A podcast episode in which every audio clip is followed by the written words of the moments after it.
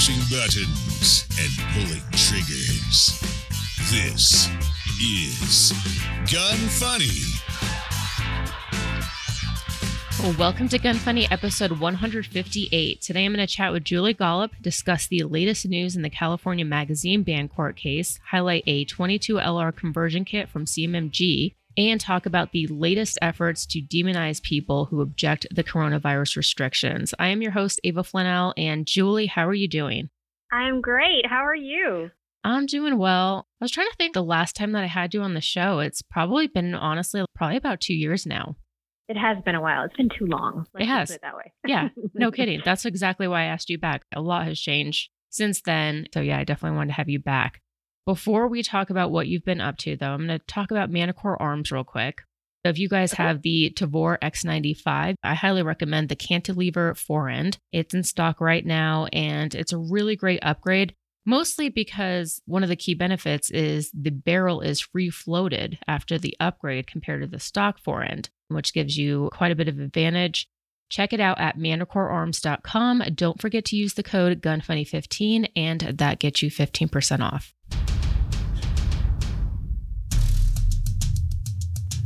Learn the things you never knew on Deconstructing the Industry.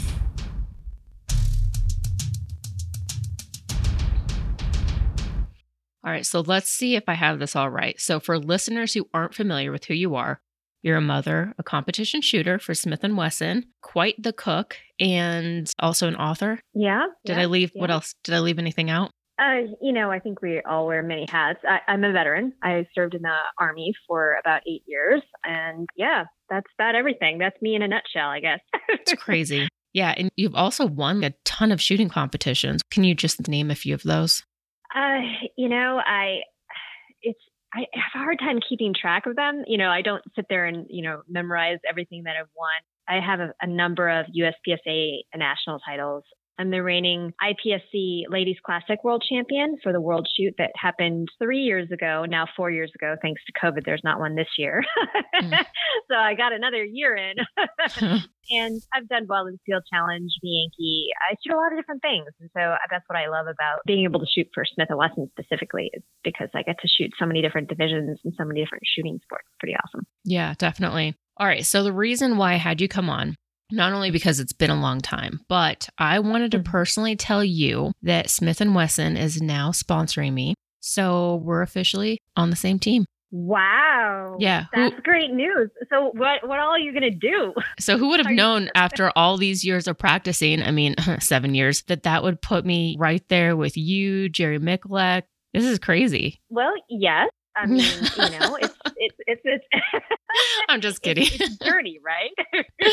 so actually, it's funny because listeners, you guys don't know, but when Smith and Wesson said that they were going to sponsor the show, I immediately contacted Julie because I was just like, "Oh my gosh, who can I share this with?" And so I contacted you and I was like, "Guess what? Smith and Wesson's going to sponsor me." And you're like, "Oh, we're teammates?" And I laughed so loud because all I kept thinking was, oh, Julie's probably in the back of her mind thinking, well, there goes the team. Well, we had a decent team until I don't know what they were thinking, but they let Ava join. I just thought that that was funny that that was your reaction. Oh, we're teammates. So, no, I will not be a sponsored shooter. I don't even do competition shooting, but I am really really excited to just be working with Smith and Wesson and it's also just kind of crazy to think that 7 years ago when I started in this industry I just remember always you were one of the first people that I would watch videos and just that I admired all these other people that I know now, I didn't even know who they were seven years ago. So it's just so weird to me that admiring you from such a distance and now, not to say that we're on the same level, but it's just kind of it's just kind of crazy. Like it's still like hard for me to comprehend, I guess.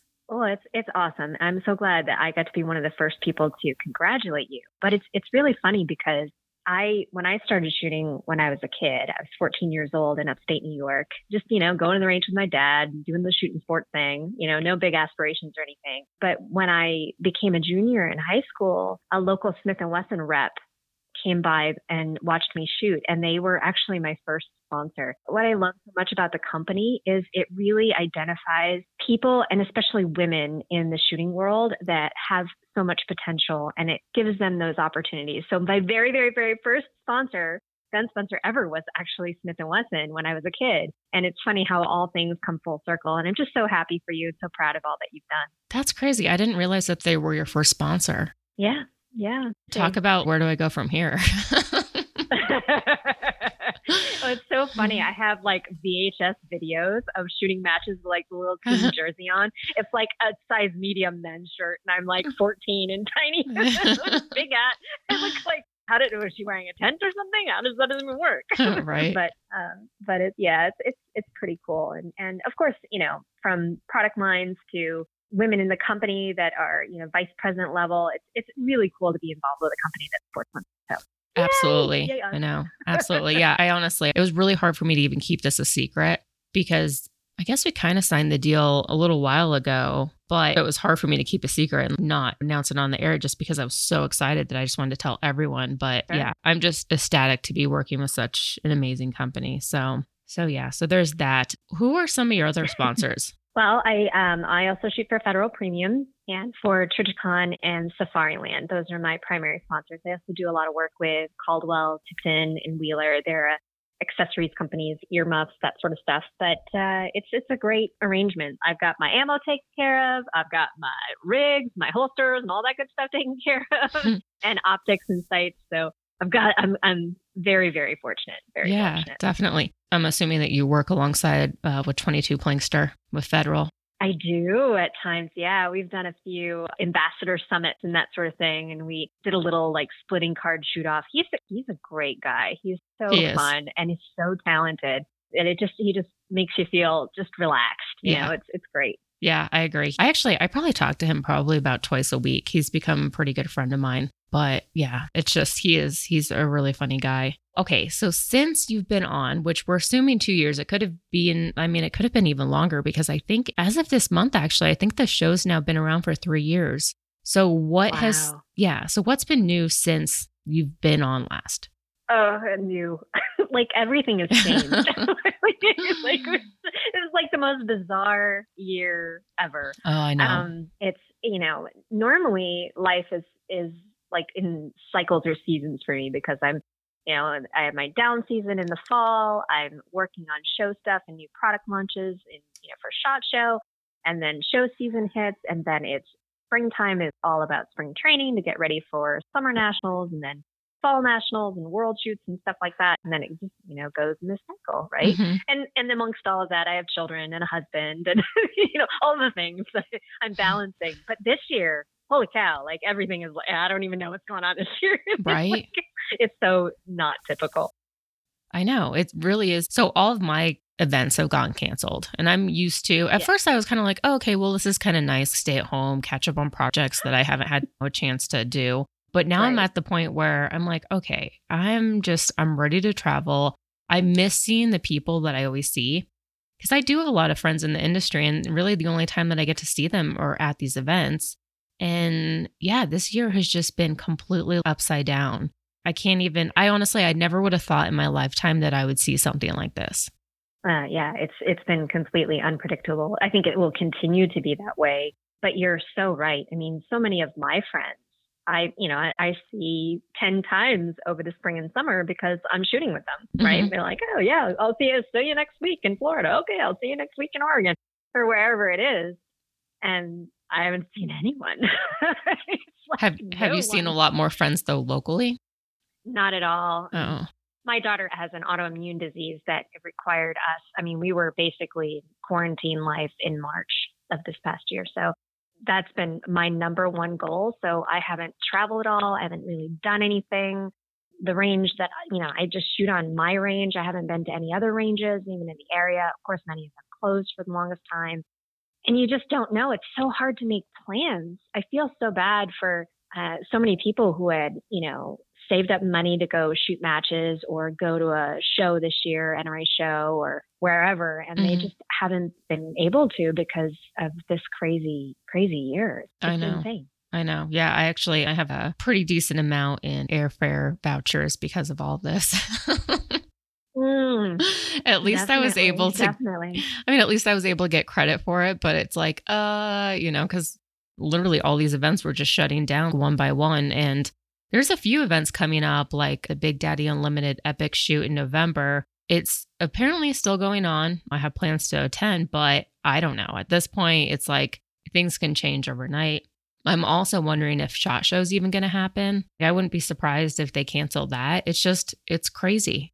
I don't know. It's it's you know it, it, it, you could flip a coin. You mm-hmm. know, it's it's one of those strange things, and I think you just have to stop and and go. All right, well, if it if it goes on, great. And if it doesn't, oh well. And and as soon as things settle, and one thing I will say that I appreciate about what this has done for the industry is it's kind of changed how we share information Mhm. and the importance of really communicating with fans of a brand and that sort of thing.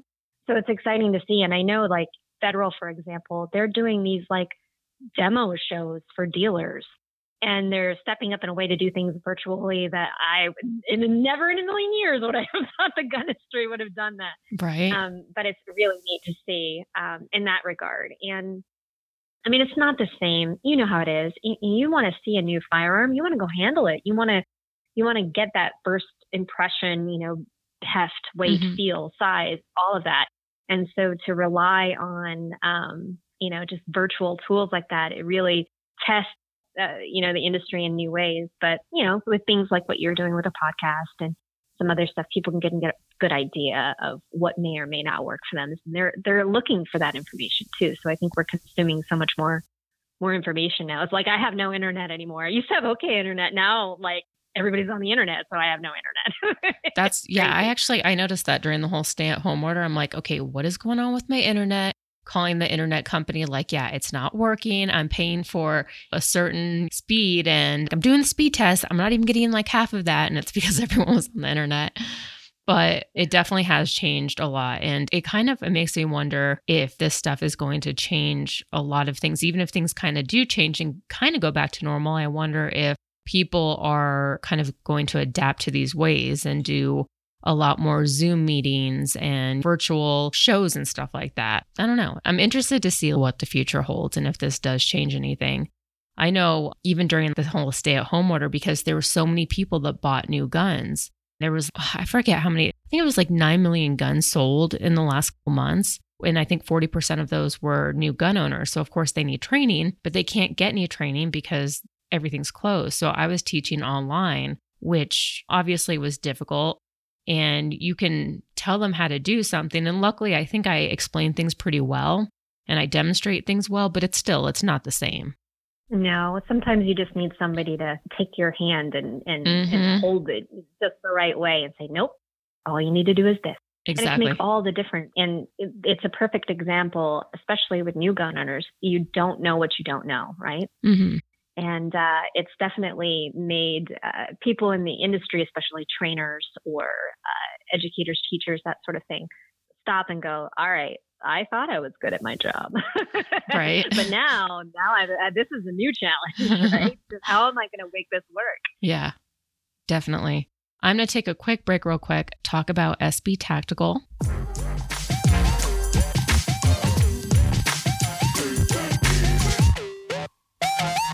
If you guys have the SIG MPX or the MCX, you should check out the MPX PSB brace. And it's a three position adjustable brace compatible with both the MPX and MCX.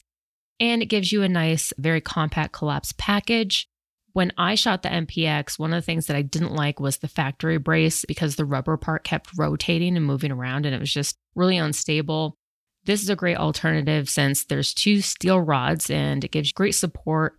In addition to that, it won't rotate like the factory SIG brace and it is available for $199. But if you use the code GUNFUNNY15, you will get 15% off, and that is at sb tactical.com.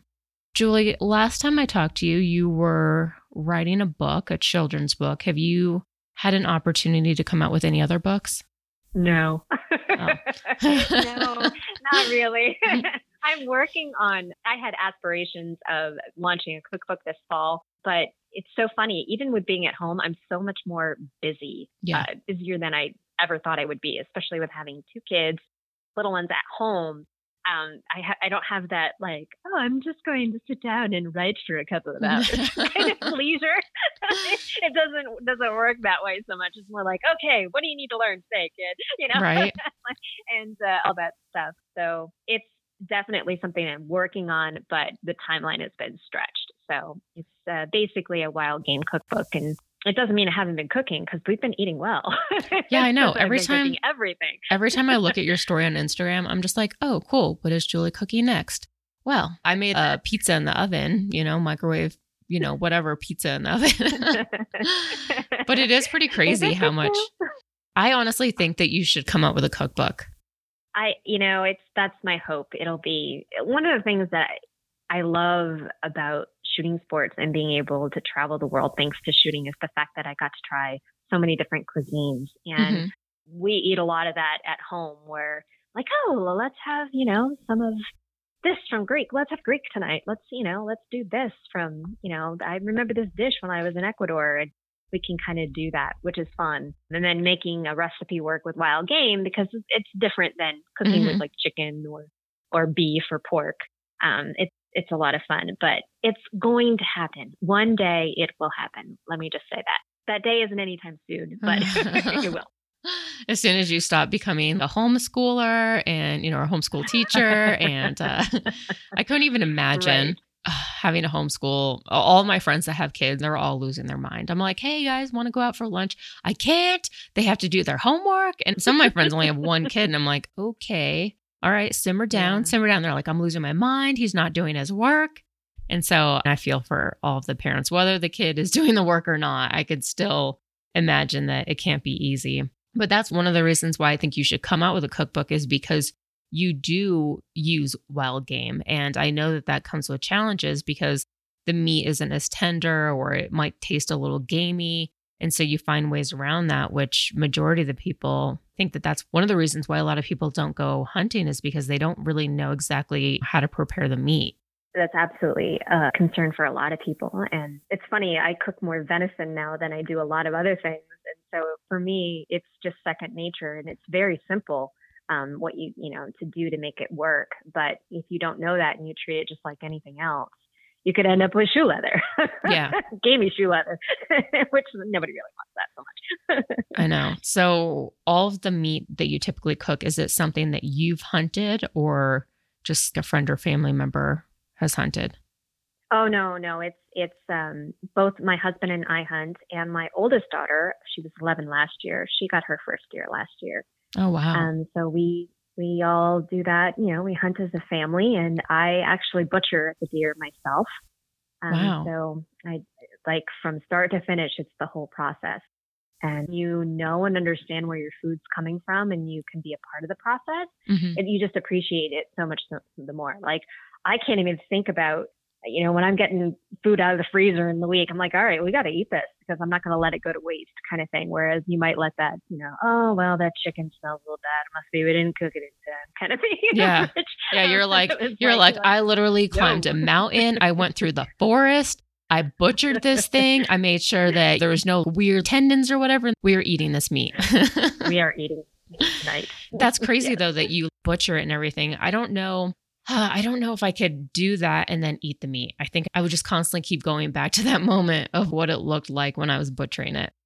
It's you know, it's funny because well, you've eaten at plenty of high end restaurants, you know, when they bring the cart over and there's like hunks of meat, usually Yeah. bone and stuff like that. Um, I think the the hardest thing for most people is to get over the gutting of the deer, Yeah. removing the internals, right? That's that's kind of the messiest part. Um, after that, it's not very bloody at all. And I think the other thing that's really hard for people is dealing with the head. You know, like they just, especially us in America, we're like, we get weirded out by head, you know, whether it's a fish head or an animal head or whatever.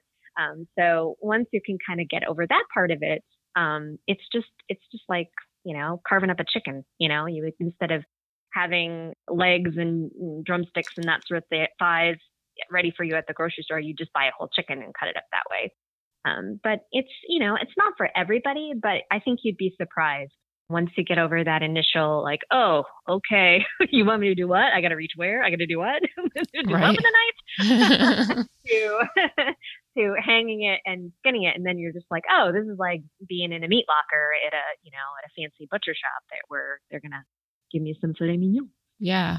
Hmm. That's interesting. I didn't realize. I just envisioned it just being the entire process, just very bloody. But I guess you're right. And then also another thing I learned within the last couple years is that the minute you hunt something and it dies, you pretty much have to remove a lot of the meat at that point because it essentially rots.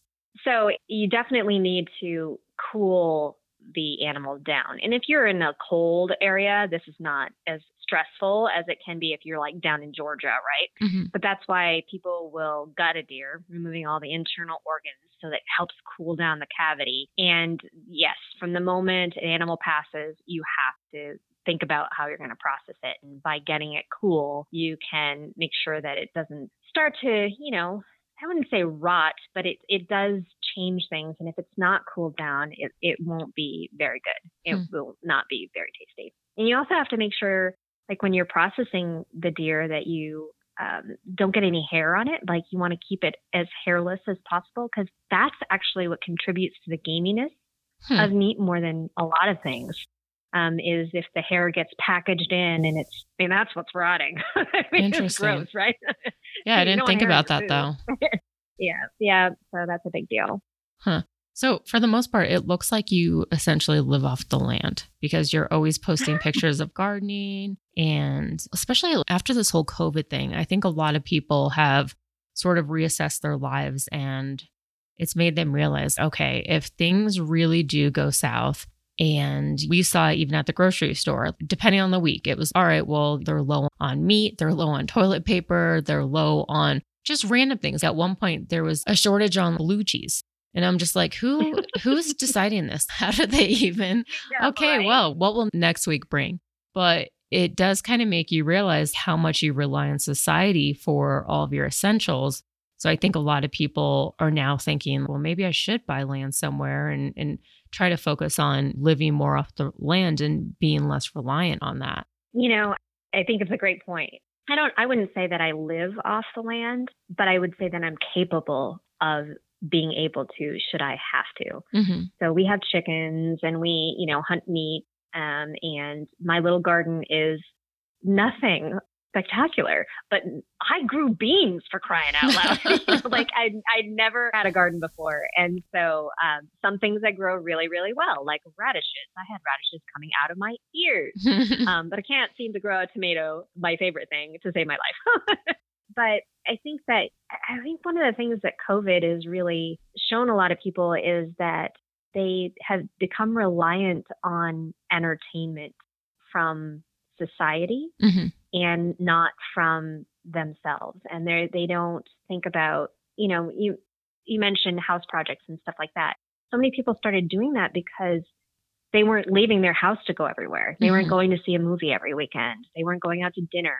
And so they kind of had this nesting mentality to make their house really a home. And along with that comes, you know, oh, well, if I grow a garden, or maybe I'll have some backyard chickens or that sort of thing. Um, and then you have the other flip side. You have genuine people who are thinking about, like, I want to be off grid, people. I'm tired of this. yeah. COVID ain't coming to my house, you know, kind of thing. And I've always loved living in the country. I love you know, being able to just come back and, and take care of our property, it's, it gives me a really sense of ownership, I guess, and, and a responsibility to my little, you know, piece of the pie in the world. Yeah. Um, and it's, it's something I really enjoy a lot.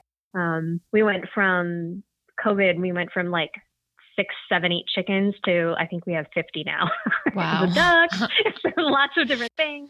But my girls love them. They spend hours outside every day petting and playing with chickens and, and stuff like that. So it's it's a it's a neat thing to be able to see and you know understand how the cycle of life works and mm-hmm. and try to grow a tomato if you can right unfortunately i can't so well you know this is the first year that i've actually grown so i grew basil not mm-hmm. because i was going to eat it but it just kind of looked pretty. And I was like, oh, I'll just add this to my flower pot.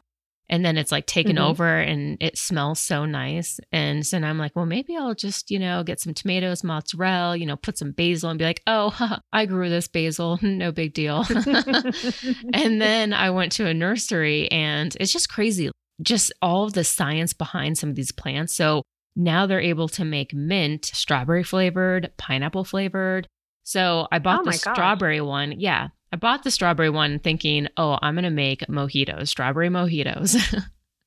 but it's it's interesting because the leaves are pretty small, and I don't know if that's just how it should be or if they just haven't grown to full potential. I don't know. It's really weird, but it's definitely increased. It's probably six times as big as when I bought it. And then Great. and then just yesterday I bought a lemon tree that I'm going to I'm going to raise in my home. I'm not planting it mm-hmm. outside. Right, right. And- and all I kept- you live. and and all I kept thinking was, "Oh, my cocktails are going to love these lemons." but I love how the first though. two plants that I bought, I'm thinking alcohol related. Oh, I need some lemons. I need some mint.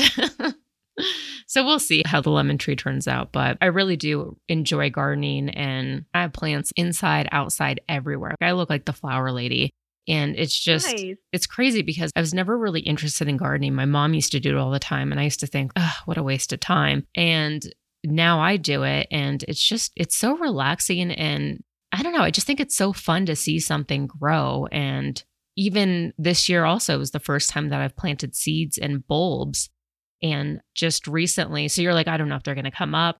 And then by the time they come up, you forget what you planted. So you're like, all right, we'll see what kind of flower comes. I don't even remember what I picked out. Yep. And then just the other day, it, a flower bloomed, and I was like, "Oh my gosh, I'm so glad I picked this." You know, past me was so smart, but yeah, I do enjoy it. Um, It is. It's it's very soothing, and um, I when I I dug my garden by hand, we didn't, you know, weren't able to rent any tools or anything else. It was literally me and my youngest daughter with a shovel, mm-hmm. and my husband helped from time to time, and we just been like, let's do this, Yeah. you know, kind of thing. But now, I mean, it looks good. I mean, it's not as beautiful as what your place sounds like, but you know, it looks neat. I've got like a trellis of beans and you know, it's just it's just a neat thing. And I would Yeah. never, I've never been able to do it. I've never had the time. I mean, it's always during, you know, training shooting season. Like I'm not gonna spend time weeding. Like Yeah. what? Yeah. um, but you know, it's definitely changed the pace and, and thinking of, of what what is also important, you know? hmm Yeah. So it, it kind of seems like there's been some silver lining to the whole COVID thing.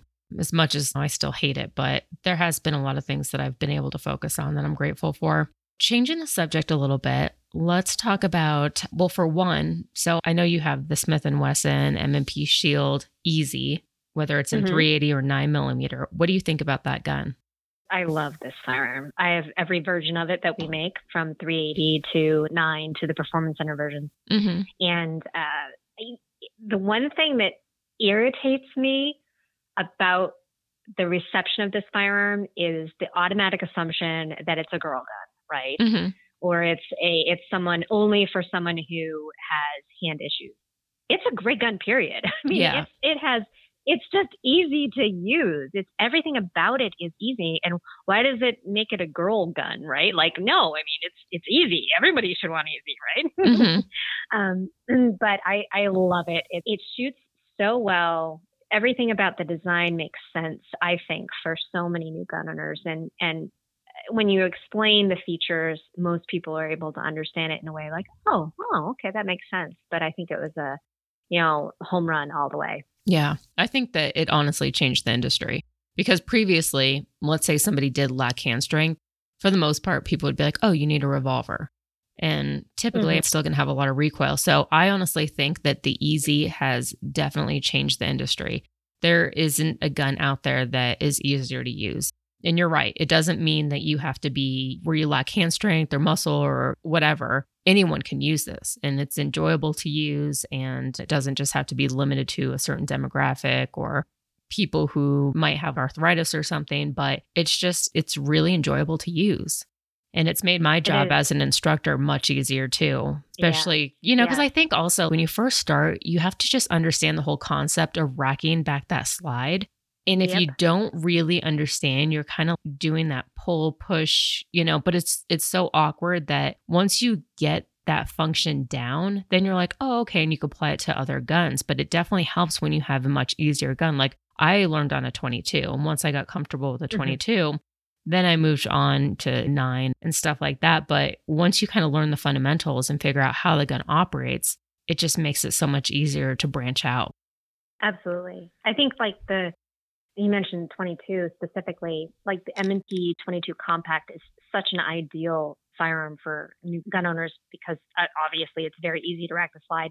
It's more like a full size gun in Exactly. that it, you know it's similar in size, hmm but so many people wouldn't make the investment in just buying a 22 unless you're a trainer, right? Um, but everybody's like, no, you know, I don't want a 22. I want a nine or I want a 380 or whatever. And so I feel like they just jump in the deep end without being able to really master those gun handling skills that you need to be able Mhm. to do as a gun owner. Yeah. And uh, I think the EZ is just perfect for that. Yeah. I absolutely agree. What is your go to range gun? Oh, it's whatever I have going on at the time. You're like, whatever I find in the back seat of my car. no. So if I'm, you know, if obviously if like a single stack nationals is popping up, I'll be using a 1911. Or if I'm shooting carry optics division, I'll use an M&P core and it, that sort of thing. I'll tell you this though. Um, with COVID, I've done a whole lot more open carry around my little farm, you know, Mhm. just inside because I don't go anywhere. And I am loving my M&P compacts, the four inch model. It's like this perfect little Goldilocks kind. I'm like, where have you been all my life? I think I've been like long slide, long slide, long slide, you know, like Yeah. that's all I care about. Five inches. But this thing is like just a great size. And so I'll just put it on my hip and go out and hang out with the chickens or, you know, do some gardening or, you know, mow the lawn or what have you. And it's it's really I really like that kind of lot. nice. I'll have to check. I think I actually, yeah, I have some experience with the compact one, and it is a good size, especially for people who are like, well, what should I carry? And they want something that's going to have, you know, a lot more mag capacity, also kind of be thick enough where they can have a decent grip on. And Mhm. so, yeah, it's pretty ideal. I want to ask one of the things that I've been working on, and I still have such a hard time managing, but how do you manage recoil so that the gun barely moves when you're shooting? Oh, it moves. It seems like it moves a ton. I mean, that's that's what it feels like for me. Because you see some people and it's just like boom, boom, boom, boom, boom, and it doesn't even move. And you're like, "Are you shooting a 22 over there?" And they're like, "No, 45." And you're like, "Oh, okay, that's cool." I I think especially as women, we have to use our bodies to the best of our abilities. So Mhm. I use a lot of bends. I, I really believe in a thumbs forward grip with a severe wrist cant of the Mhm. support hand, so it's it's almost uncomfortable. And then after that, um, play with your elbow positioning. A lot of people like to bend their elbows and point them more towards the ground, and that's going to allow the recoil to to go flip up a lot easier. Mhm. Whereas if you push your elbows out so that the you know your arms are almost parallel with the ground and really add that nice bend and tighten up along the back and the and the upper shoulder muscles, Mhm. that can really make a big difference. We don't have a lot of chest muscles like many Yeah. men do, and so um, you know a lot of people say, "Oh, just use your chest." I'm like, "No, I don't really have as much muscles." But I tell you what, I have some back muscle, and so to really tighten things up along you know the shoulder blades and along the center of the back and and the traps can really help. And then that elbow positioning is is another thing to play with, and you can you can play with it on the range. You can even see it in 22, but Mhm. just changing where you where you have your elbows. Yeah, because they say that if you push your elbows out, then that recoil kind of comes back as opposed to up. Right. if that makes sense. So I've been I have been playing around with that, but it's still just every time I watch videos of myself shooting, I'm so critical because I'm like, ugh, why can't I? And I've been working out too. So I'm like, all right, I'm not I've been lifting weights and stuff, and I definitely have quite a bit of back muscle, chest muscle, you're right. It's still it's hard to form. But I do planks and stuff.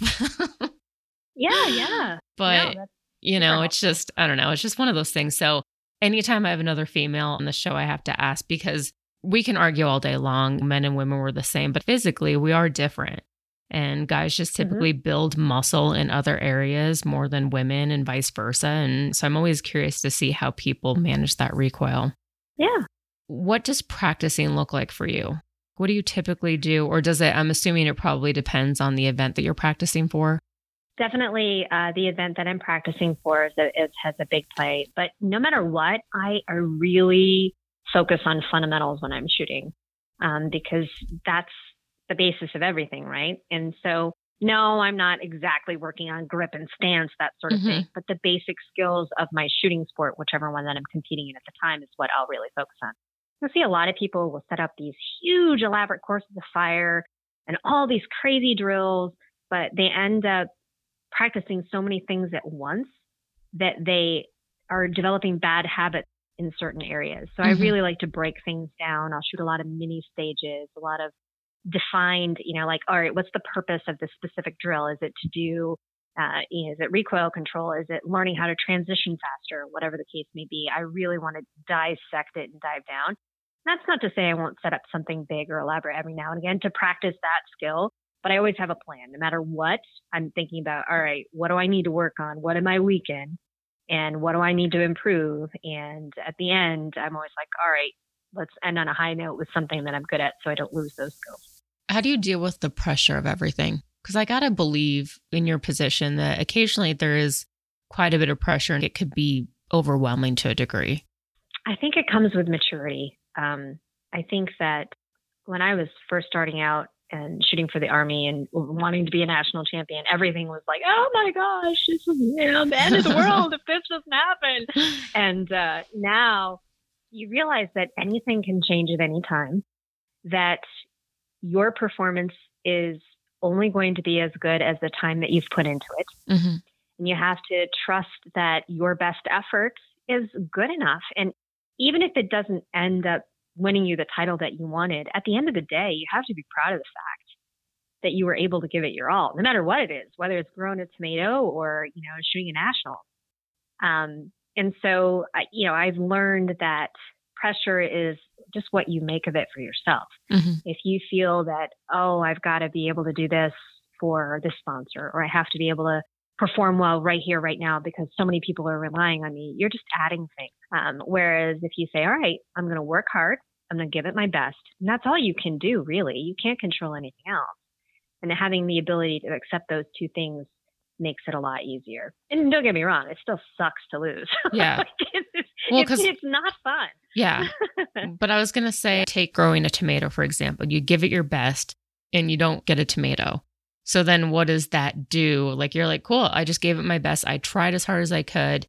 And I think that this is what frustrates me is when I do put a lot of effort. And typically you would think, well, as long as I put in the effort and the work, it's going to pay off. And sometimes it doesn't. Well, you have to know your why. You have to know why you're doing it. And you have to really be honest with yourself if the reason you're doing it is really worthwhile. Mm-hmm. And then after that, you can say, all right, I'm growing a freaking tomato. I'm gonna You're like, even out, if right? I have to go to the grocery store and tape them to the freaking plant. No.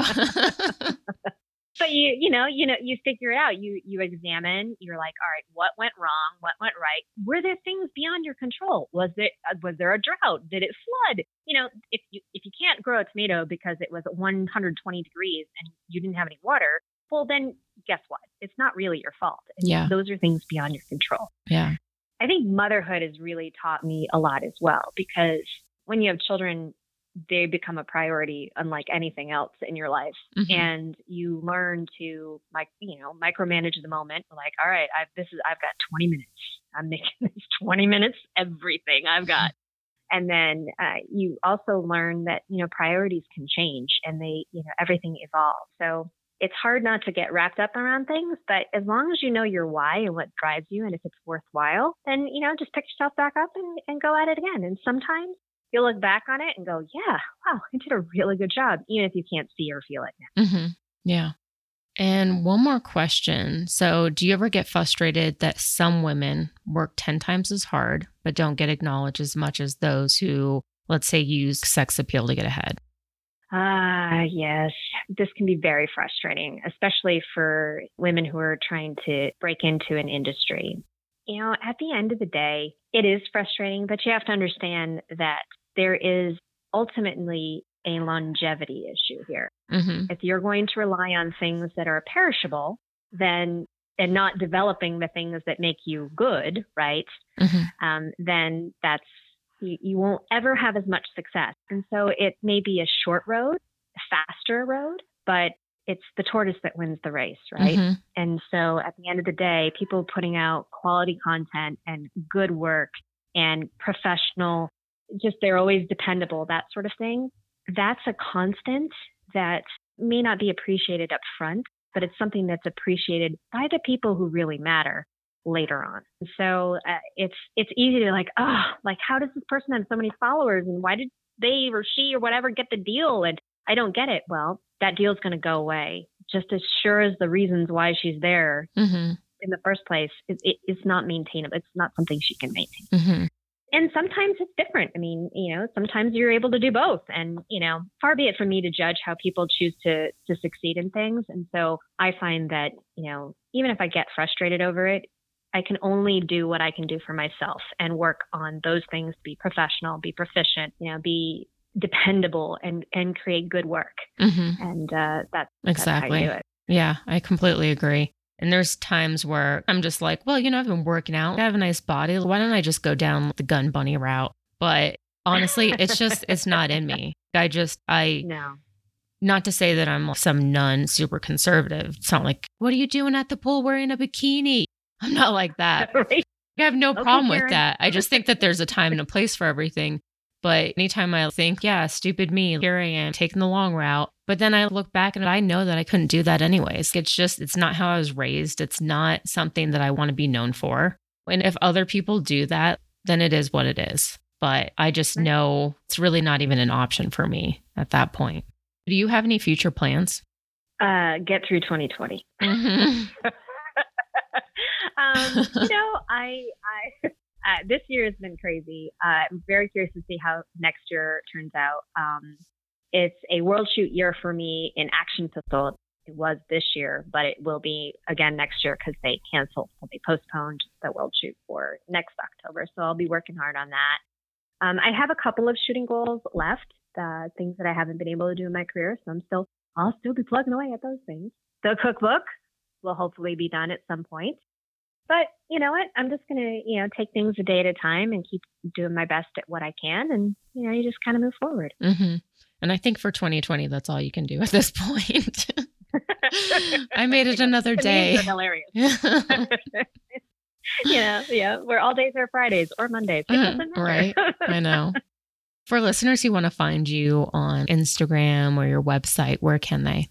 It's always my name, J U L I E G O L O B. So it's at Julie Golob or juliegolob.com on uh, pretty much everything. Okay, perfect, guys. So go ahead and give her a follow. Moving forward, IWI. The Tavor X95 in 9mm. Looks like a ton of fun. I personally, I like 9mm just because it's less expensive, although 2020 has definitely increased the price of everything. Still, though, 9mm is less expensive than your typical 5.56. I really like them because it's ambidextrous, and I know that the firearms industry doesn't cater to a lot of people who are ambidextrous. So the mag release and forearm, they have removable covers. And just like the X95, you can add Manticore Arms comfort parts. So anything that fits the X95 will fit the Tavor X95 in 9mm as well. Check that out at iwi.us. Don't forget to use the code GUNFUNNY15 to get 15% off all accessories. Also, check out their theme patches. They're pretty cool. I just got some in the mail as well as a cooking apron. And I know what you're thinking, Julie, but you don't cook. Well, I don't. I totally just did it for a photo op. No. no, I'm just kidding. I, I occasionally can grill some stuff. so I used it for that. Moving forward, political AF. Politics. What is going on in the world today? It's political AF. California Attorney General files for en banc review of magazine decision. So, as expected, the California Attorney General petitioned the Ninth Circuit last week to review the latest three judge panel decision in the case of Duncan versus Becerra. This is the second time the liberal Ninth Court has found California's ban of magazines larger than 10 rounds to be unconstitutional.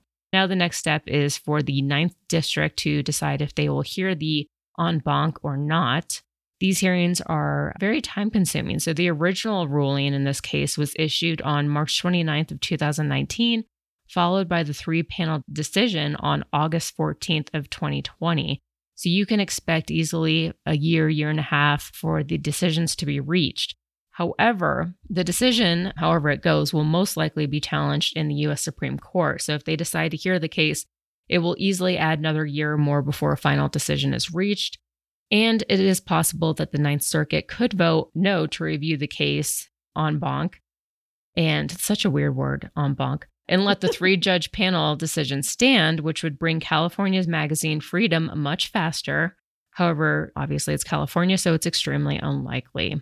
But I'm definitely curious to see how this is going to play out because depending on if it turns out that, which I agree, it's unconstitutional to have a restriction on mag capacity. But if this does go forward, it would set the precedent for a lot of these other states, such as Colorado, which I live in, that has a 15 round mag capacity limit. So I don't know, fingers crossed, but who knows. All right, Smith and Wesson. This is my first ad read for Smith and Wesson. Oh. All right, Julie. So I just want to know to date, what are your three favorite guns from Smith and Wesson? This is so hard. This is like the worst. I know. So I always hate getting the question, what's your favorite gun? You're like, I What's don't your know. favorite gun? Yeah, I hate it. I seriously hate it. I don't know. I don't have kids, but that's like asking me to pick my favorite plant or my favorite, you know. like Right, I just I like them and it depends what I'm doing. Right. But what would you say you've been most impressed with or happy with? So I'll I'll go with two guns that I used for competition and one fun gun. So uh, the M&P Core I use in carry optics. I love being able to shoot a reliable, dependable M&P Mhm. in nine millimeter and be able to mount a red dot optic to it. When I first started shooting in open division, we had these crazy scope mounts and you know double stack 38 super comp, all this other stuff. And it was just, you know, a disaster reading to happen. At some point in, the fa- in time, the thing would stop running, the dot would go out. It was awful, right? And so, with the evolution of the industry and specifically Smith & Wesson and Trijicon both, be able to shoot a gun that's always going to run with a dot that's always reliable is just awesome. So I Yeah. love that gun. Definitely. Especially in, obviously in your line of Oh. work as well. right, right. Because Um, it's the last thing you want to do is, oh, just malfunction. So you have to make sure, not to say that anybody else can have any room for error because they can't, because mostly we're relying on these guns for protection. But right. you have to make sure that your gun is flawless and you can absolutely rely on it so that if you do win or lose, it's more user error than anything. Right, right. And that's uh, honestly why I don't do that many modifications to my firearms. I'll put a trigger, I'll have a trigger job done on my M&Ps from time to time. hmm Um, but after that, I'm not fooling around with anything else. I'm Yeah. not changing out barrels. I'm not changing out springs or guide rods or anything like that because, you know, Yeah. it's a reflection on the company uh, if my gun malfunctions Mhm. after I've done something to it. And Exactly. I, I just love knowing that I can just pick it up and it's just going to run all the Mhm. time. Love it. Right. Yeah. So second gun um, is just a pure joy. It's 9mm 1911. Um, so the Performance Center makes one with a Pro Series version. And, you know, for all of the, the guys out there who are like, oh, 45, that's the way to go in 1911. I encourage you just to go try and shoot a 9mm 1911.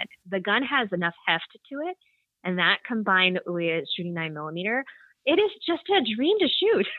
It's Hmm. like, it is so soft shooting. And uh, there's just something about the 1911. I grew up, I grew up shooting 1911, so it's like my first love. Mhm. Um, but I just, I just love that gun. and, And then, then- the third, um, the third one is uh, an M&P 10. I I use it to hunt with. I just love shooting 308 out of a semi-auto platform. You know, throw a nice Trijicon Credo on top, and it's like boom, perfect for like out to 300, 600 yards, whatever. And I shoot deer with it. I just, I just love that gun. It's so much fun. Hmm. Okay. Nice. Anytime, I don't know, AR 10s, uh, maybe call me a baby, but anytime I've had to shoot just standing, I'm just, I I think I just need better mechanisms, like some upgraded parts on it, or maybe it's just the gun that I was shooting, but it just always seems like it just has a lot of recoil to it. So, Really? yeah. So I'll have to check out the the one that Smith and Wesson makes. And I know how to properly grip the gun and how to shoulder and stuff, Mhm. but it just kind of seems like it just wants to, yeah, like blow me away. really? Wow, that's so surprising. Because I, you know, with hunting, a lot of people will typically shoot 308 in a Mhm. lighter bolt action rifle, right? hmm And so, um, living in Montana for as long as I did, I have a super, super light 308 bolt action rifle that's like the hardest thing to shoot well because it kicks like a mule. There's no weight to it at all, but it's great if you have to trek around in the woods or Yeah. fields or whatever. But my MP 10, it's hefty. It's a beast. I'm not going to lie. I call it beast. Um, but it is like compared side by side, it's like, oh, this thing is just like a, a kitten. It's Right. so soft. I don't know. I just love it. nice. All right, moving forward to Q&A. Q&A. There's no such thing as a stupid question. Just kidding. Visit gunfunny.com forward slash contact to submit yours. Today's question is how do you deal with criticism? Julie, do you want to go first? Sure. Ignore it. No, I'm just kidding. Right. I mean, Um, that's what they always say, right? But it's really hard to do. that's true. You know, in the wise words of Theodore Roosevelt, the critic doesn't count, right? hmm Especially if they're not really involved and they don't really know what they're talking about or they're not putting in the effort, right? So somebody can criticize you for X, Y, and Z, but if they're not doing anything themselves, their value automatically goes down. hmm However, constructive criticism is extremely valuable. hmm And if you have the mindset of looking at something like, well, why is this person criticizing me? Is it because they don't like the way I look? Well, guess what? I can't do a whole lot about that. Is it because maybe I need to work on my diction or maybe I didn't handle this in the right way? And it could be a potential learning experience. So looking at it from that view, I always try, although it is hard, to figure out if, if it's coming from a good place and if it's worthwhile to pay attention to. hmm Um, and if it is, try to fix it. But if it's not, it's just one of those things you just have to say, okay, well, you're not in the arena with me, buddy. You know, you can't, you, you aren't, you aren't even a player in the game. hmm So guess what? You don't matter. Yeah. that's, that's my advice, I guess. yeah, it's good advice. I think you just, I think people get too wrapped up in other people's opinions, and that will definitely set the stage for whether you're going to be successful or not. Because if you just let it bother you and it prevents you from moving forward, then what good is that? Constructive criticism, I'm always open to that. I'll even ask other instructors, all right, watch me shoot. What do you think I'm doing wrong? right. And- right. 'cause Because you want to be better. Yeah, exactly. I do know a few weeks ago when I was on Colion Noir's podcast, and I knew he posted it because my phone kept blowing up. And I'm like, what's going on? And then I realized, oh, it's because he posts the show. And I was just so nervous. I hated the interview that I did. I just thought that I did such a horrible job. And I'm like, I'm not even going to read the comments. I'm just going to keep moving forward, not even look at the comments. And I even messaged Colion and said that I was nervous to look at the comments and I wasn't going to. And he's like, why? And then he's like, everyone likes you. It's me that they're criticizing. And so I went back home, finished everything that I had to do. I got a drink. And I was like, all right, I'm going to just drink and then read some of the comments. And thankfully, they all were, I'd say 90% of them were really nice. But it, it's one of those things. At the end of the day, I think what people don't realize is that we're human. Exactly. So people are just like, oh, wow, these people have it great. They have such a good life. But you and I both work very hard to get where we are. And there's lots of ups and downs that a lot of people don't even see. And yeah, getting criticized, it's not fun. I think over time, you definitely get thicker skin where you're just like, eh, whatever. But if I said it didn't bother me, I'd be lying. But I've definitely managed to shake it off a lot quicker than I used to. Yeah, I agree. You know, if if ever you're getting criticism from somebody that I call a must be nicer, Mhm. they're like, must be nice. oh, I you get know, that. must be nice. You know, it, that immediately almost negates anything they have to say because they're coming from a place of bitterness hmm and jealousy, and they're they're just there to bring you down because they want what you have. hmm So that's not going to be helpful. Yeah. Um. So yeah, yeah, Yeah. They That's say like must be nice as if like, oh, just me being a female in the industry, it was given to me. I'm like, yeah, Right. okay. Again, people have no idea what goes on behind closed doors. And I personally, there's a lot of self doubt. There's days where it's like, oh, I don't want to get out of bed. There's days where I've cried and then, oh, I got a podcast to record. All right, act like I'm totally normal. It's okay. Like put those emotions aside. and so it is hard work. And I think anything worth having isn't just going to be easily given to you anyway. So definitely, definitely.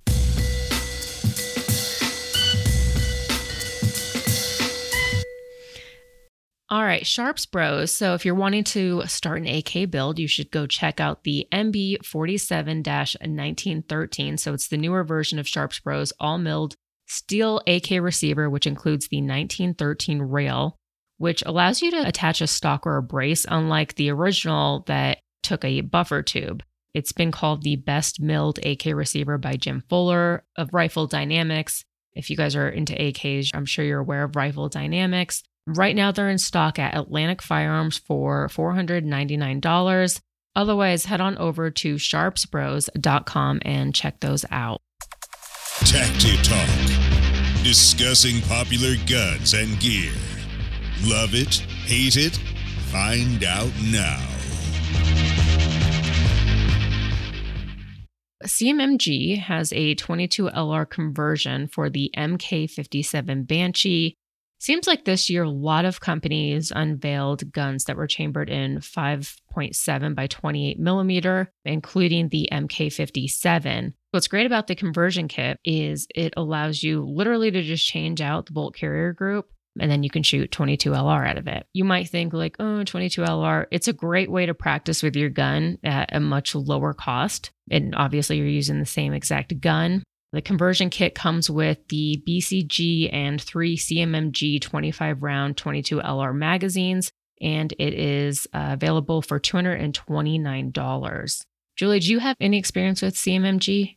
I don't actually. Um, Yeah. I, you know, all of the stuff that I've used, especially for 22s, we, you know, M&P 1522s and Mhm. M&P 22 compacts. So, um, but I think for a lot of people who are out there who are looking at different options for 22, it's it's something you know to check out. hmm Yeah, I like that it has 25 round magazines too, because nothing's worse than like I have a Kriss Vector that I'm actually it's sitting right next to me, and they came out with a larger magazine for it. Before that, was only 10 rounds, but it's just like you'd have a bunch of fun, like, and the next thing you know, you run out of ammo.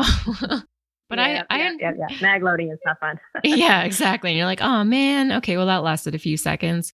So I do like shooting 22s. I think it's a really great way also to get people started shooting. And it seems like it's a pretty affordable way to to transfer out that gun without having to buy a completely new gun in order for it to be chambered in 22. I personally I don't have a lot of experience with CMMG. Recently, somebody in my Patreon group asked about a CMMG and all the Patreons said that their products are pretty good. So I'll take their word for it. But again, I've never owned a CMMG. Actually, I did make a, an AR9 using their lower, but it's really not the same. All right, mm-hmm. Polymer 80. So, guys, right now, if you haven't realized, stock is low on everything. If you're looking for an AR 10 or an AR 15 lower, chances are you haven't had the best luck finding one. I definitely recommend check out polymer80.com. They have AR 15 80% and AR 10 80% kits on their website available right now. They range from $80 to $100, and you can find that at polymer80.com. Don't forget to use the code GUNFUNNY, and that gets you 15% off of those products. Stupid, funny, cool, interesting, awesome, as. F- Never mind. AF. Somebody recently sent me this article and I had a laugh. In Brazil, a new study aims to demonize people who object to mask mandates as psychopaths. Or I'm sorry, sociopaths. What's the difference between a psychopath and a sociopath? Uh, I don't know exactly the technical way to explain it, but um, We'll go with sociopath then. so, uh, I'm not up on my psychiatry. I know, right? Don't sound bad. yeah, right. I just know that you don't want to be either, okay? uh, so, new efforts to demonize people who object to the coronavirus restrictions. The CDC's website states that 94% of COVID deaths had serious pre existing conditions that contributed to or were the direct cause of death. Still, efforts to discredit anyone who objects or questions coronavirus restrictions continues. A new study conducted by researchers in Brazil found that people who disregard coronavirus measures exhibit higher levels of callousness, deceitfulness, and risk taking, which they liken to traits of sociopaths. They state that those who refuse to wear masks or ignore social distancing are more likely sociopaths. This study was based on polling results of 1,578 Brazilian adults who were asked about their compliance with COVID 19 measures, but no evidence that anyone polled had any actual sociopath tendencies. They divided the people into two groups based on their answers, as in empathy group and an antisocial group. The antisocial group were considered societal risks to others based on the fact that they questioned the rules and refused to conform, which doesn't really make a lot of sense because I would assume if you're antisocial, you would be kind of like you wouldn't want to put yourself out there. You'd be kind of timid and you would just kind of go along with things. A similar study in Poland also added that people who object are more likely to hoard more essentials like toilet paper due to their greedy, competitive, and entitled manner. And they're they're labeling these people with these tendencies with obviously not much solid evidence. But I don't know. I would think that people who are hoarding toilet paper and all of that stuff would be, I don't think it would be psychopath. I think that if anything, they would believe more that coronavirus is going to end the world and they have to stock up on supplies. So I don't know. It doesn't really make a lot of sense, but I did think that it was funny. Somebody sent me this, and it was a person who ended up having to work from home because he refused to wear a mask at work. Even though his boss kind of agrees, like, all right, you know, I guess some of the Karens at work turned him in. And he jokes, he's like, all right, I'm getting ready for my long commute to the living room to go to work. but he sent me this and he's like, well, I guess I'm a psychopath or no, sociopath sociopath. Yeah. You know, how is this science? First of all, it's not a study. It's mm-hmm. a media driven mm-hmm. dribble thing, right? It's not even really science. And second of all, I mean, it, it puts people in two categories, right? So I don't want to wear a mask, but guess what? I wear masks all the time. I'm of the mindset of like, look, my daughter has an illness that puts her at high risk. Mm-hmm. So, you know what? I'm going to wear a mask because I don't want to make anybody else sick. Yeah. Does it irritate me that others don't want to when they're around me and my family? Yep, it does. Because I feel like, why not be nice, right? Because mm-hmm. I like to be nice. mm-hmm. Or even more so than the mask thing is the social distance thing. I don't want some dude reaching over me at the grocery store. Just wait two seconds, right? Like I don't want that normally. Yeah. So just just be polite. I mean, that's just the polite thing to do. But when you have people out there who are saying that this, if you don't do this, you're a sociopath, or if you don't do this, you know, you're you're a greedy, you know, person who wants everything to be bad for everybody else. Mm-hmm. That's these absolutely are helping no one. And I think that's the big problem. And you're forced into a category, right? There's yeah. nobody in the middle who's like, yeah, the mask thing sucks, but you know what? If it helps keep grandma alive, then guess what? That's what I'm going to do, mm-hmm. kind of thing. Mm-hmm. you know, it's just it's crazy. Yeah, yeah. Well, I think especially nowadays, I can't go to places like I can't go to the grocery store unless I wear a mask. And it's not one of those things where I'm going to make a scene just because I don't want to wear a mask. But I don't know. Personally, I feel like I touch my face way more wearing a mask than if I didn't. And I'm a germaphobe. So I was a germaphobe before it even became cool. I legit actually think I have a problem just because, and I'll name two instances. So I had a barbecue a few weeks ago I could not relax. All I kept thinking was everyone's touching everything. And it was really bothering me. And I think that's when I realized I think I'm legit OCD germaphobe. I don't think I could have parties at my house anymore because I was just so tense about it. And then about a week ago, my friend's sister asked if she could drive my car. My car's like brand new, you know, whatever. That didn't really bother me. It wasn't the fact that she could crash it, it was more just she's in my spot. Her hands are touching the steering wheel. I'm going to have to Lysol wipe everything. So I'm pretty out there. And right. it's it's it's kind of bad. But I do think that anytime I've gone to the grocery store previously before the whole mask mandate, I would just kind of psych myself up like, hey, you're going to touch products, you're going to touch the cart, whatever. No big deal because the minute you get in your car, you have a thing of Lysol wipes. I wipe down my hands, wipe down my credit card, my phone, whatever I touch, and problem solved. But I have noticed now I'm touching all these products and then maneuvering my mask because it keeps wanting to rise up, or maybe my nose itches or something. And I feel like I'm just putting more germs on my face. But I don't know. It's just, it's so weird. 2020 is just, again, who would have thought? We've gotten so many mixed mixed signals from whether things are effective and what's not effective. I, mean, I know. Obviously, social distancing and staying away from people is your best bet to absolutely and keeping your hands clean having good right. hygiene keeping your hands clean i think that that and staying away from people maintaining a good right. distance i absolutely agree with that masks i mean who knows who knows how effective they are and what bothers me is we're arguing science where i feel like science is factual it's not gray it's either black right. or white so why are so many people saying one or the other and it's just Yeah, it's don't get me started. Moving forward, Triarc Systems. So you'll probably like this because you like 1911s. Triarc Systems, they Mhm. have their Tri 11s, which are made really well. They're not just single stack, they're double stack. So if you're a 1911 fan, but you're not a fan of the mag capacity with the single stack and you want some upgraded parts, definitely check out Triarc Systems. They operate just really smoothly, and you could check it out at triarcsystems.com. Don't forget to use the code AVA, AVA, for 5% off. Now it's time for iTunes reviews. And says here, my editor wrote that we are all out of iTunes reviews. So if you guys have not left a review, please do so so that I have this section to talk about next show. and it also Yeah, just leave a review. yeah, exactly. Yeah, leave a review so that otherwise I'm gonna be like, well, no reviews today. All right, moving forward. so today's first review is a not great review titled Glad I Took the Class. Five stars. I recently found your podcast after taking a class with you. I am enjoying catching up on past episodes. I'm a fan. Next is How is is that not a great review? I don't know, maybe they initially created their account to write a bad review, but then they had the account Oh. and then they found mine. So And then you got five stars. Okay. Yeah, yeah. Look, I'm not questioning the name as long as it's a five stars and it says something nice. Hey, I'll take it. Second is Skins0021. Great listening for hashtag Corona Apocalypse 2020. Five stars.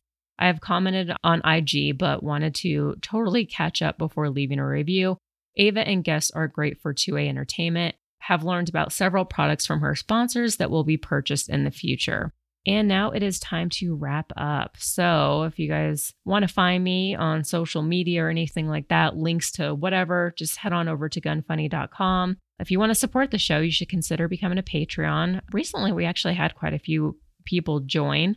And what's fun about that is, regardless of the level of Patreon that you are, you get access to our Patreon only group in Facebook. And I think we have really good conversations, lots of laughs, and I just think it's fun. If nothing else, it puts you into a drawing to win a blown deadline Cerakote giveaway, $300. And that is going to be drawn every month.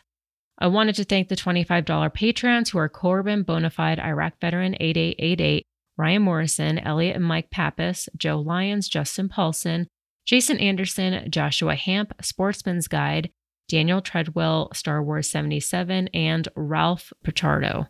Hopefully, I said that right. If not, message me and let me know. King of the Patreon is still Jon Snow. He wants me to say the show Survivor had the original premise of putting people on an island with operator Tickles. There were no survivors. And Julie, are you familiar with Tickles? That's my dog. Oh, just makes so much more sense. yeah, yeah. She has an Instagram, tack underscore tickles, tacticals. And everybody thinks she's a boy, but she's not. She's a girl, but she's super cute. but, anyways, Julie, I wanted to tell you how much I appreciate you joining me and making this episode special, especially announcing Smith and Wesson and and Woohoo! doing it with you. Yeah, yeah, we're teammates. Just don't ask me to fill in for you on a competition. I don't really want to hurt the team like that. No, but it's been so much fun. I appreciate being back on. It's been great. Absolutely. Can you just remind people once again? You said as long as they spell your name, they can find you on Facebook, Instagram, website, and that is Julie Golob. And that's G O L O B, correct? Correct. All right, awesome. Well, on that note, we are out of here.